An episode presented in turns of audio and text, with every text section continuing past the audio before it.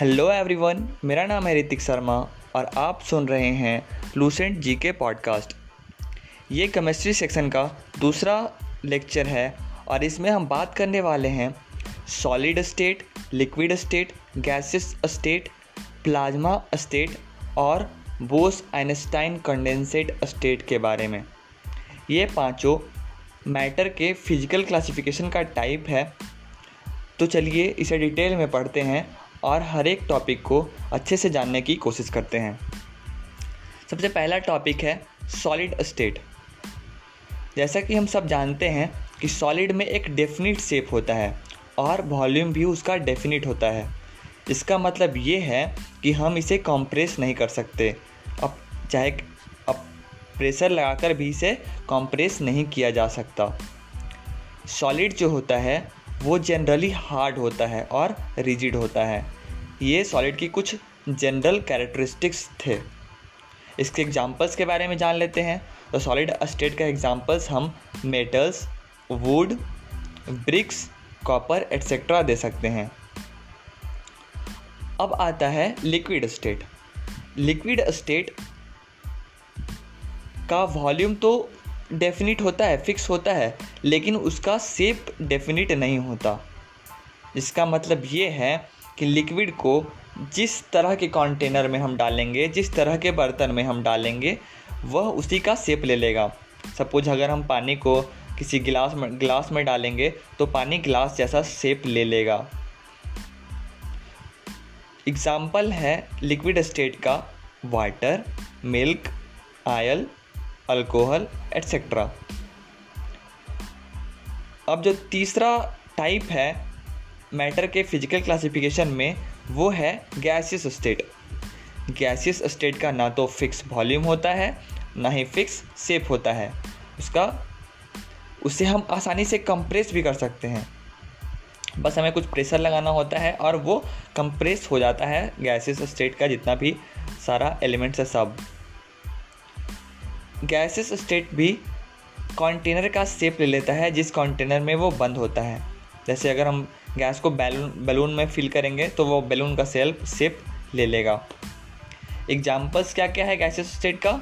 Gases state का examples है हवा oxygen nitrogen ammonia carbon dioxide etcetera तो ये मेन जो मेन तीन टाइप है फ़िज़िकल क्लासिफिकेशन ऑफ़ मैटर में उसे हमने डिस्कस कर लिया। अब हम जानते हैं कि हम एक स्टेट से दूसरे स्टेट में कैसे बदल सकते हैं। जैसे कोई सॉलिड स्टेट में है तो सॉलिड स्टेट को जब हम गर्म करेंगे हीट करेंगे तो वो लिक्विड स्टेट में कन्वर्ट हो जाता है। और जब लिक्विड स्टेट को वापस से हीट करते हैं तो वो वेपर स्टेट में कन्वर्ट हो जाता है। अगर इसके रिवर्स प्रोसेस में चलें, जैसे अगर हम वेपर स्टेट को कूल करें तो वो लिक्विड स्टेट में कन्वर्ट हो जाता है। और लिक्विड स्टेट को वापस से कूल करें तो सॉलिड स्टेट में कन्वर्ट हो जाएगा।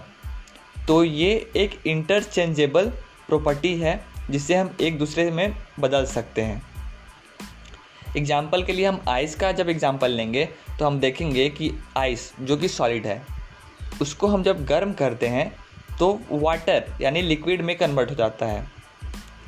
और वाटर को अगर हम वापस से गर्म करते हैं और ज़्यादा टेम्परेचर पे तो वो वेपर यानी गैस में कन्वर्ट हो जाता है। उसी तरह से अगर हम इसके रिवर्स में चलें, यानी वेपर को कूल करें वेपर गैस को कूल करें तो वो वाटर बन जाता है। और वाटर को बहुत ज़्यादा कूल करते हैं, जैसे फ्रीज में तो वो आइस में कन्वर्ट यानी सॉलिड में कन्वर्ट हो जाता है। तो ये थे मैटर के तीन स्टेट सॉलिड लिक्विड और गैस जो चौथा स्टेट है, वो है प्लाज्मा स्टेट और जो पांचवा स्टेट है, वो है बोस आइंस्टीन कंडेंसेशन स्टेट अब हम इन दोनों को बार के बारे में डिटेल से जानने की कोशिश करते हैं. तो जो चौथा नंबर का जो मैटर का स्टेट है, वो है प्लाज्मा स्टेट प्लाज्मा स्टेट जो है, वो कंसिस्ट करता है सुपर एनर्जेटिक या सुपर एक्साइटेड पार्टिकल्स मतलब वैसे पार्टिकल्स जो कि जिनके अंदर अपना एनर्जी बहुत ज़्यादा है। ऐसे पार्टिकल्स जो है, वो आयोनाइज गैस के फॉर्म में रहते हैं। आयोनाइज गैस के फॉर्म में रहते हैं। ये तब बनते हैं जब मैटर को हम बहुत ही ज़्यादा टेम्परेचर पर वेरी हाई टेम्परेचर पे हीट कर देते हैं। जो प्लाज्मा में जो प्लाज्मा स्टेट में जो मैटर होते हैं, वो एक कलेक्शन है। किसके कलेक्शन है? तो फ्री हाईली एनर्जेटिक और highly excited electrically charge particle का।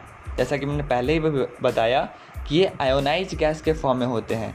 आयोनाइज का मतलब वो चार्ज पार्टिकल्स हैं और वो हाईली एक्साइटेड हैं। गैस के रूप में है तो हाईली एक्साइटेड है। मतलब बहुत फ्रीली मूव कर सकते हैं। जो हम लोग फ्लोरोस फ्लोरोसेंट ट्यूब देखते हैं, जो फ्लोरोसेंट ट्यूब या नियोन साइन बल्ब देखते हैं, उनमें इनर्ट गैस होता है।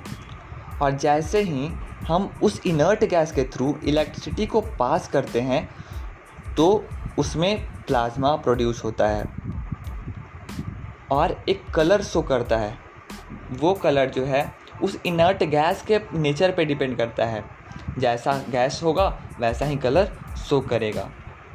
तो हम इसके थ्रू एक एग्ज़ाम्पल ले सकते हैं कि प्लाज्मा जो है, वो प्लाज्मा के कारण ही प्लाज्मा स्टेट के कारण ही सीएफएल ट्यूब जो होता है, जो बल्ब घर में लगा होता है, वो ग्लो करता है प्लाज्मा स्टेट के होने के कारण ही।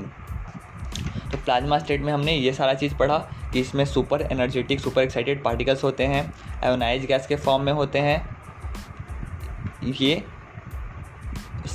और इसे सी एफ़ एल ट्यूब में देखा मतलब पाया जाता है, देखा जा सकता है।